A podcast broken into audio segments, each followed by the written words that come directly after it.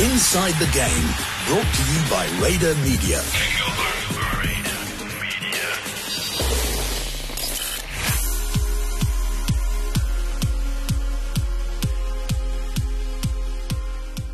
Welcome back to Inside the Game, brought to you by Raider Media. It's stage seven done and dusted of the 2019 Dakar Rally. Take two for us because probably had about a 10 minute conversation uh, for the last 10 minutes before I realized that I hadn't pressed the record button. So unfortunately, we're going to do it all again. Uh, I'm joined by the usual suspects, in Invaldo van der Wal and Hannes Visser, but we've got a new man, Evan Hutchison, who's also new to Dakar 2019.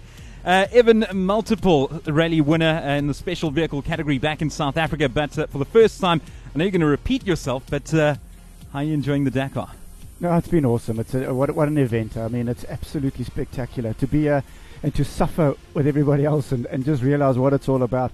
You know, we, we, we, we've spoken quite a few times about how tough this is and why we're doing this, and it's 3 o'clock in the morning and you're waiting for somebody, and we're trying to work out why, why people do this. But uh, I think once you, once you get into the groove and you realize what you're doing and why you're doing it, um, you realize how special it actually is. Yeah. It's special and extremely tough. We all know it is difficult. And uh, you mentioned in the previous conversation that we had that you do very much get two, ti- uh, two categories of races, and that you've got the few that are maintaining the lead up front, but you've got the rest that are, as you put it, fighting for survival and, and looking to just finish.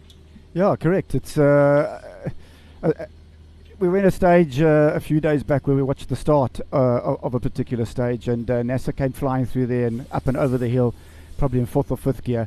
And uh, we sat there watching the field come through. Uh, we supporting uh, Thomas Bell here, and he had had a tough stage. He had rolled his car and got stuck in the canyon behind Carlos Sainz. I think he had taken a wheel off.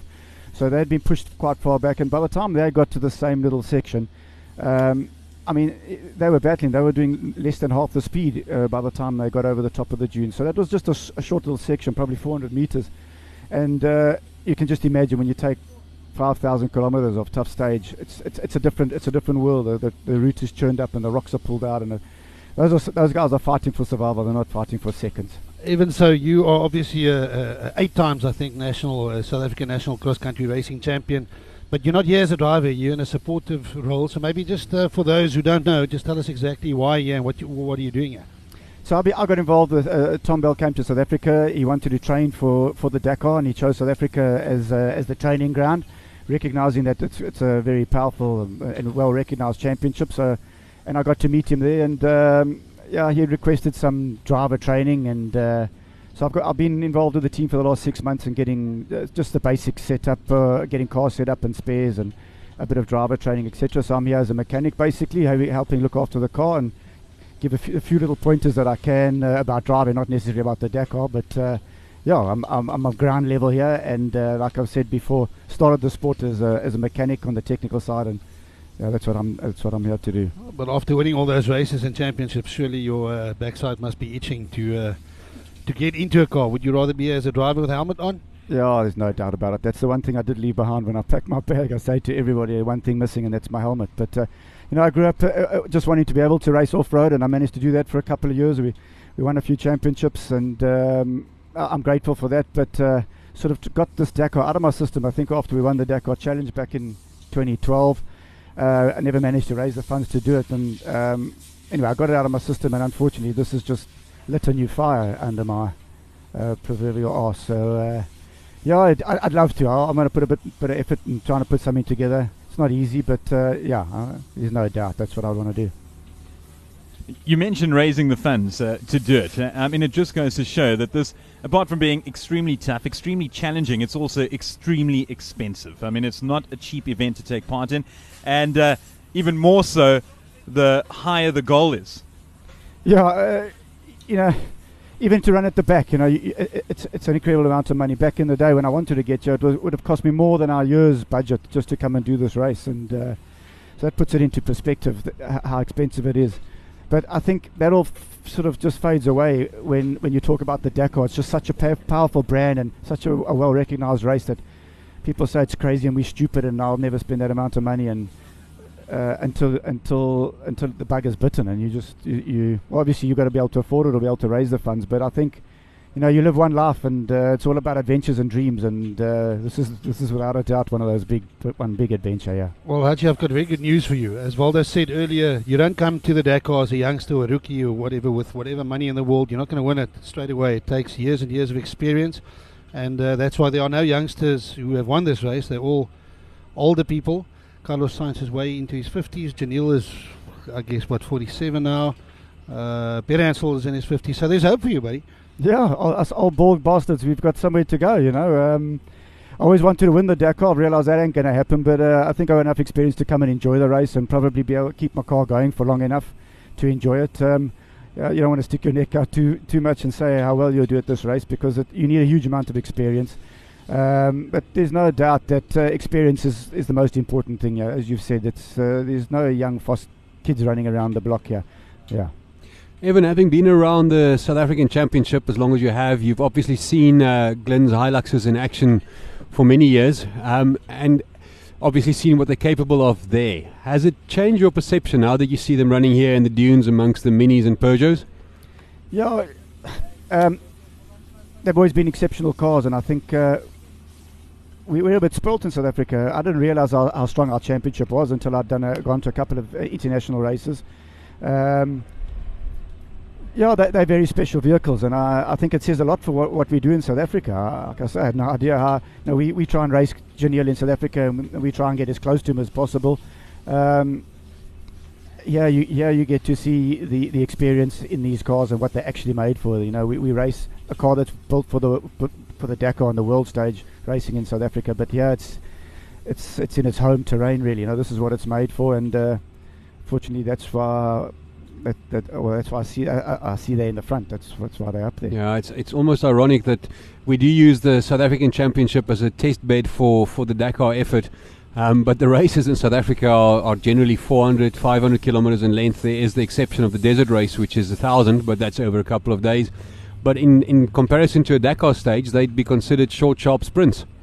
Yeah, correct. Um, I think uh, I haven't been out on the stages. Our, our, racing, we have some super tough days. I think uh, if we had to take uh, nine or ten South African races in a row and put these guys through them, you'd get a slightly different result.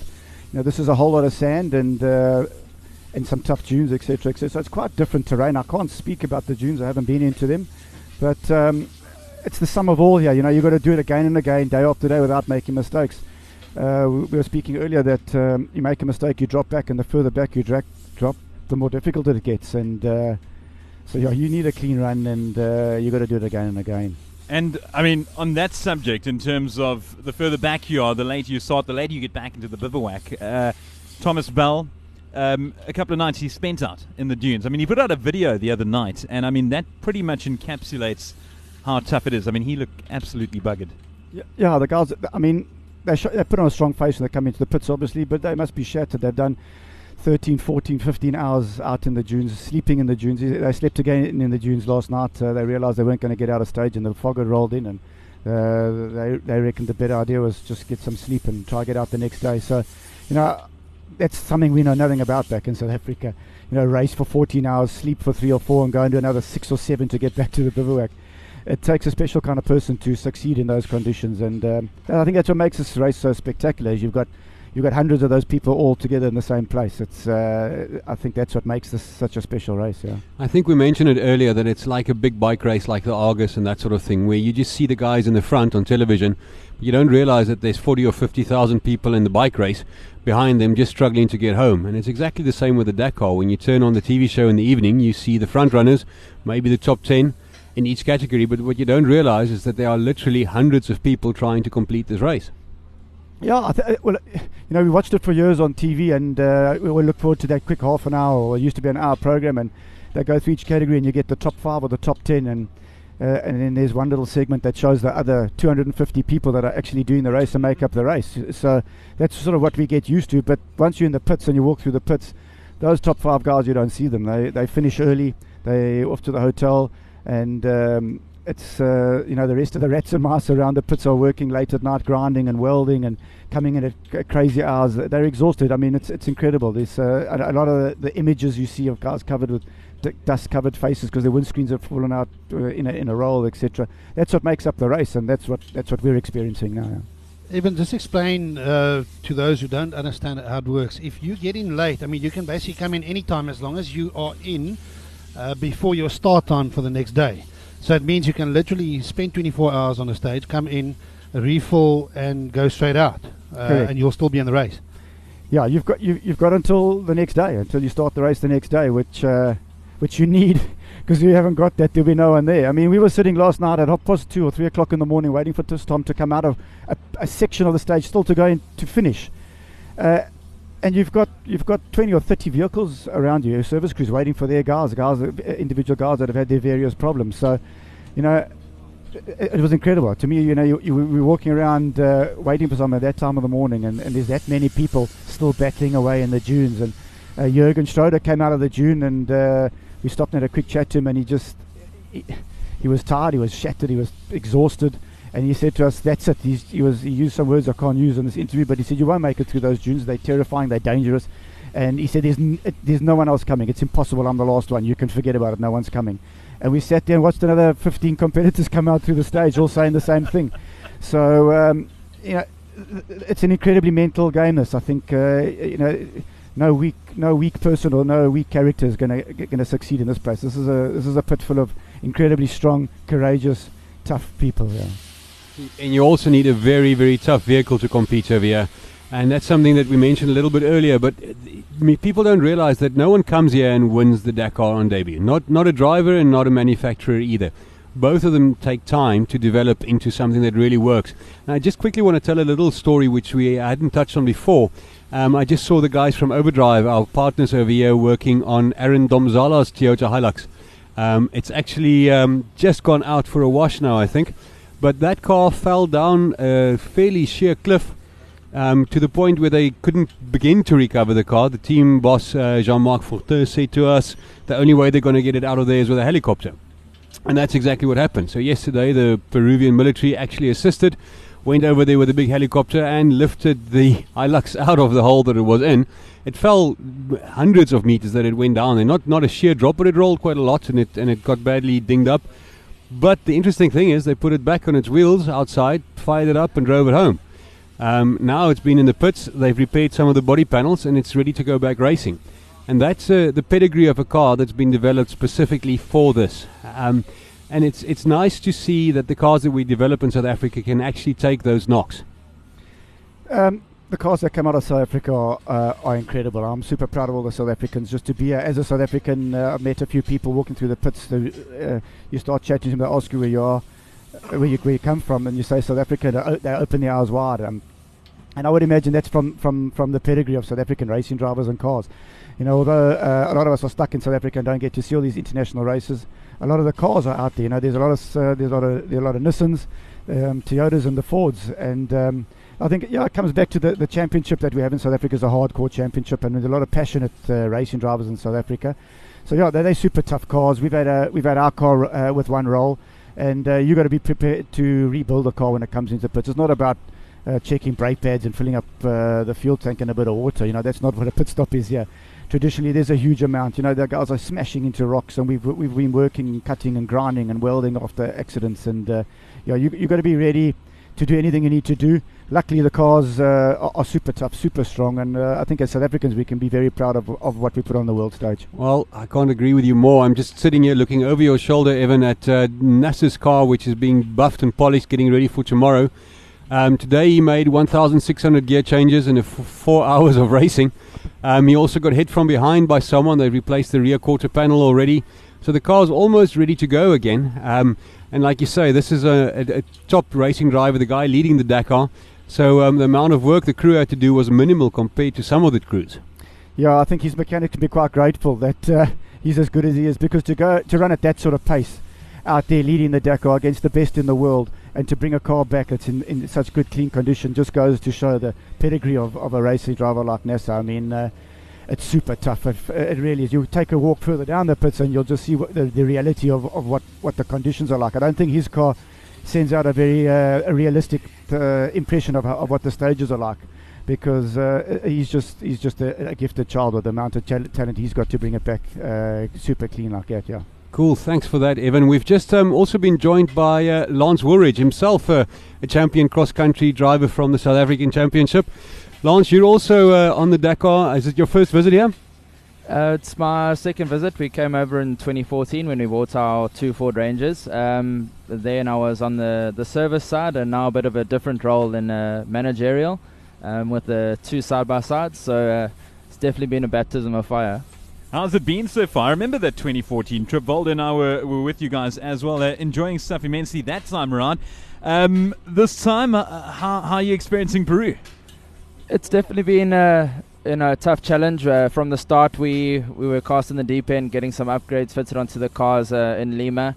Um, but we've got a good team working, and uh, touchwood since then, the race has gone really well. Um, no major problems other than the usual belts and punctures. Um, so the guys are happy. They're running a good race. Just before you joined us, Evan was chatting about how there are two major classes of competitors. You get those, the front runners that are, of course, in the minority, and the rest that are fighting for survival and to conquer it, which ideally is a victory in itself.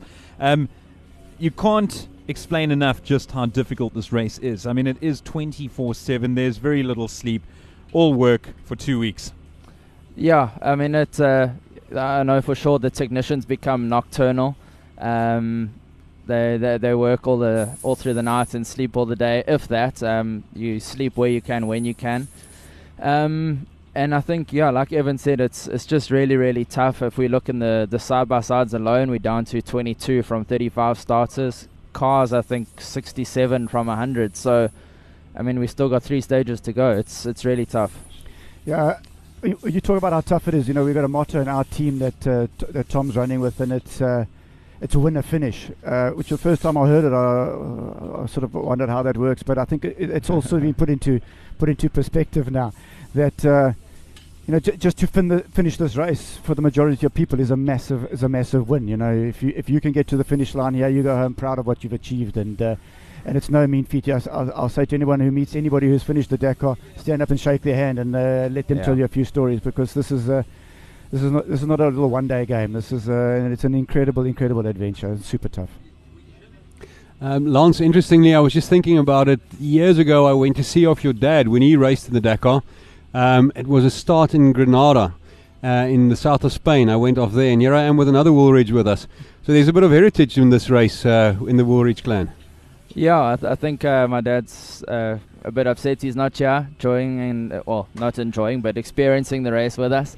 Um, but yes, uh, I think he he's very proud of the, the race when he did it, and you know their own challenges. They went through through canyons. They were the last car through. Then the bandits stopped the race and held everyone hostage from there after.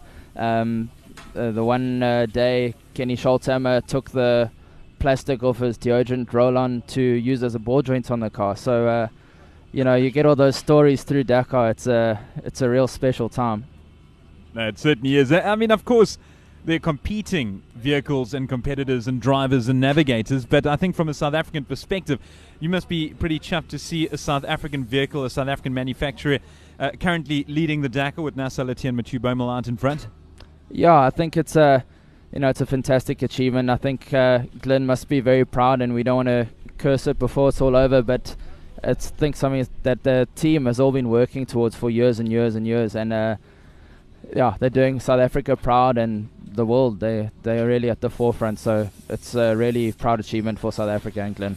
Uh, uh, Valdi, you've got to mention a little earlier, once again, when we were off air, um, the number of gear changes that Nasser put in uh, in his shift today. It was uh, stage seven. Didn't quite win the stage, lost a bit of time to Mr. Dakar, Stéphane Peterhansel. But uh, yeah, fill us in.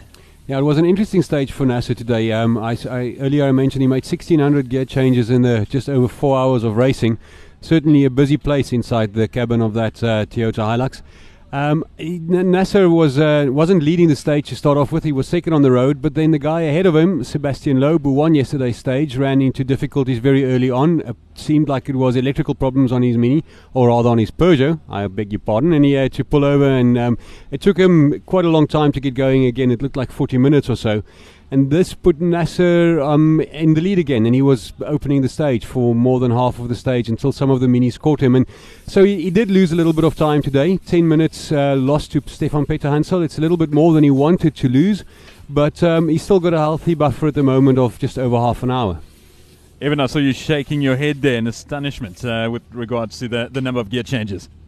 Yeah, well, I mean, uh, that's in a day. You're probably looking at 12, 13,000 in an in an event, and uh, yeah, it, it, just baffles the mind and starts to put into perspective what this race is all about. And uh, yeah, I, I, it all comes back to you, you, you, the Dakar is one short, quick little word, and uh, but it's one big, long, tough race, and uh, yeah, experiencing it has been quite special. Uh, super proud as a South African to be here, wandering through the various pits, um, talking to all the all the South Africans we know, the, the, different mechanics and guys we've got to know over the years, and uh, to, to watch them uh, leading the race. They've led the race for a couple of days now.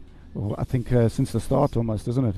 Uh, yeah. Yeah, absolutely. From the first stage. It's, just um, for us, us little South Africans. It's, it's something quite special. Yeah just uh, even from one South African champion to another, Lance, the current uh, production car champion back home.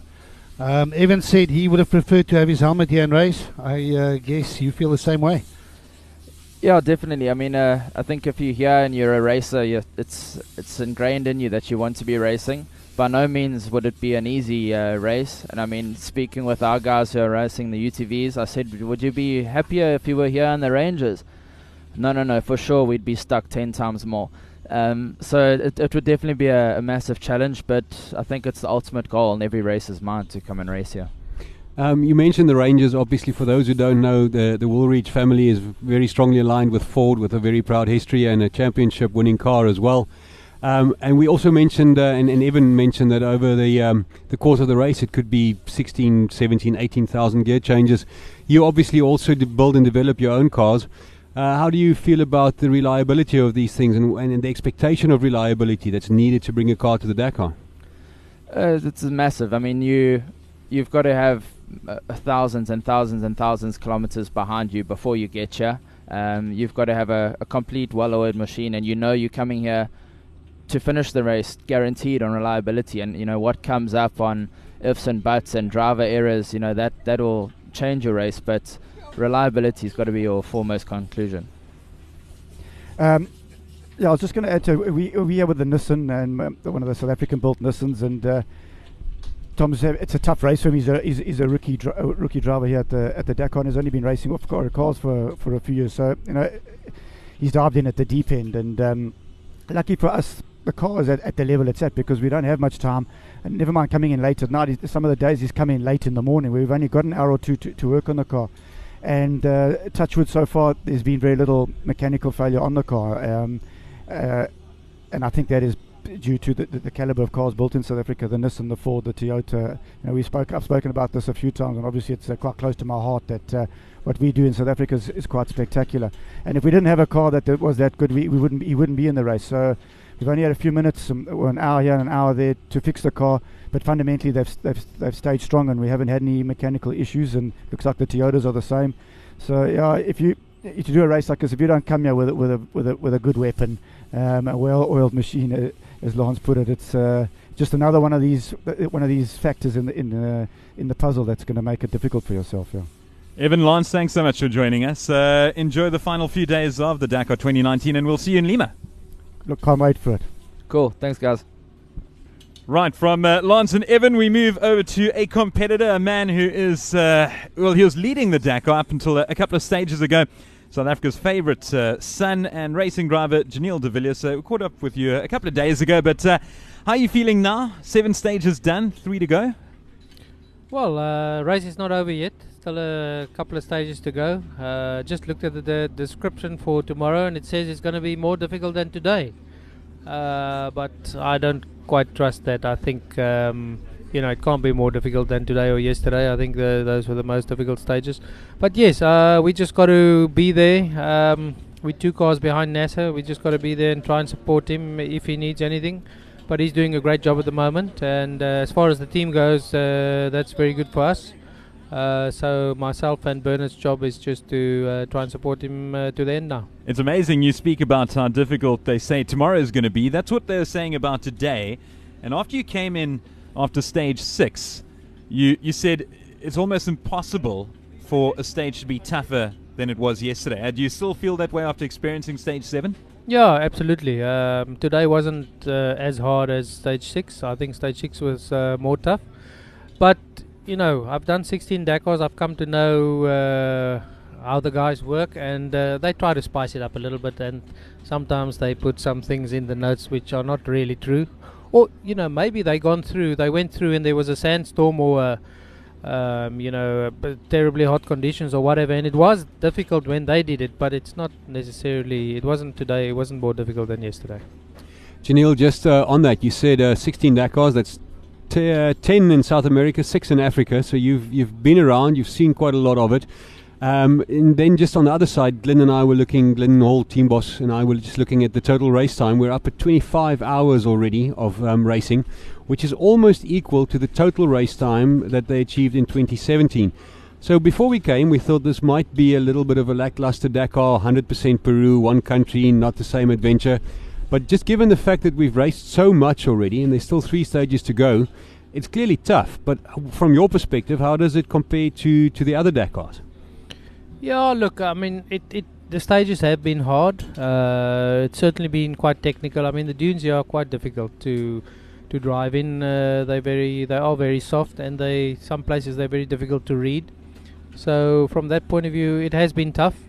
Um, but I, I personally, I reckon the some of the toughest Dakars I did was in Africa. Um, I don't know if it was because I was still a, a, rookie and I was still learning the, the ropes, and then obviously you don't know what to expect, and then it always feels tougher than it is. Um, there's been a couple of tough ones in, in South America. 2009, uh, the first one year was extremely tough. They had to cut or shorten so many stages because the competitors couldn't finish. Um, so you know, this year they haven't shortened the stage. It's been going pretty well, but having said that, it has been extremely tough, you know, and um, that's what it should be. The race shouldn't be easy. Yeah, that's good to hear. And uh, I know we've mentioned it a, lot of times since it's happened, but just again, talk us through that stage three disaster. Yeah, I mean that was, you know, it's just one of those things. Um, that's where you need a little bit of luck in the race, you know, uh, to win this race. It's it's over so many days. Um, you know, today we saw with um, Sébastien Loeb. You know, he lost. Um, sorry, anything. Um, I think close to half an hour uh, with an electrical problem, and um, that's the luck you need. Um, we were just unfortunate to um, to hit a rock uh, in a in a in a, in a road uh, in the dust of a quad, and we just hit it um, in the wrong place for us. It broke the engine mounting, and then the engine dropped onto the oil filter, and that expired 70 kilometers later you know, but I mean, one of the, the, those are the things that happen. I mean, I two three days uh, ago, I hit um, I hit another rock, but in the middle of the of the sump guard, nothing happened. So, you know, things like that happen, and it's part of the race, and you got to accept it. Um, it's unfortunate. Obviously, you're disappointed uh, to do it, but that's the reason why you come to a race like this with three or four cars because um, you need to spread your risk. Yeah, disappointment from a, a personal perspective, but of course, uh, delight from a team perspective in that still leading the race. We've got Nasser and Mathieu. Uh, the lead uh, whittled down to just under 30 minutes. Uh, breathing down their neck is Mr. Dakar, Stéphane Peterhansel. But with three stages to go, you willing to place your bets? Well, I mean, it is looking good for Nasser now, definitely. And um, as far as, as, as, as the team goes, uh, all of us in the team. You know, it's a tremendous effort that's been put in by everybody. Uh, I hope we can keep it there, uh, but the race is not over yet. Tomorrow um, is a very tough day. Day nine is a very tough day. Maybe the last day is not uh, is is a little easier, but it's still 110 or 20 k's to do. Um, but let's hope, you know, let's hope uh, Nasser can can do it. I mean, he's he's he's um, he's won the Dakar twice. He knows how to do it. He's a very very good uh, uh, driver. So um, uh, I'll, I'll, keep my fingers crossed, and uh, you know we'll try and follow him home as close as possible. Giniel, as far as your own position is concerned, I think uh, over the 14 or 15 events that you've done, you've only ever finished outside of the top 10 once, if I'm not mistaken. Uh, it's not impossible. You can still make it into the top 10 in this one as well, I think. Well, the race is not over. It's it's going to be. I'm going to need a lot of luck for that to happen. A couple of guys will need to drop out, but um, uh, yeah, we'll we'll keep on trying. We'll keep on uh, doing every stage as best as possible, and then we'll see what happens. It's it's highly unlikely, but um, it's not impossible. Good, Bernhard. Yeah, let's have one final thought from uh, Bernhard ten Brinke as he joins us. Come, have a seat. The South Africans want to listen to you. As uh, we've got Giniel still. Ra- we're going to wrap up anyway, but uh, Bernhard, three stages to go. Uh, how are you enjoying things? We've uh, had the breakdown from Giniel. Um, yeah, tough out there today, uh, but as a team, Toyota Gazoo Racing South Africa in a very happy position.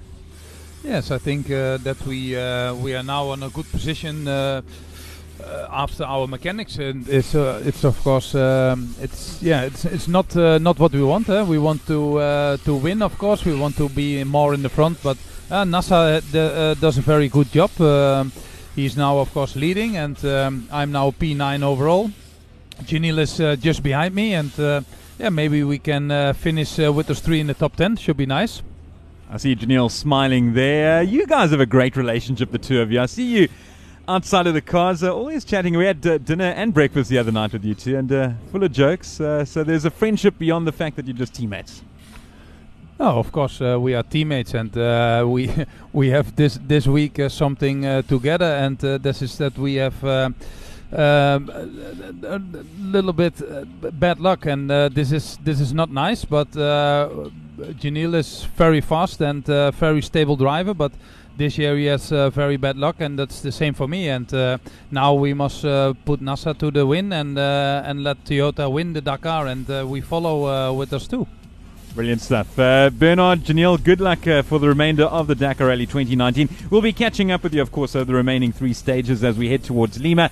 Uh, a toughie coming up tomorrow, uh, as there have been all throughout. Uh, Hannes, thanks so much. Voldu's also left us. It's uh, been another good day for Toyota, Toyota Gazoo Racing South Africa. Uh, we'll catch up in stage eight as we head to Pisco. Cheers. Thanks for listening to Inside the Game. Brought to you by Radar Media.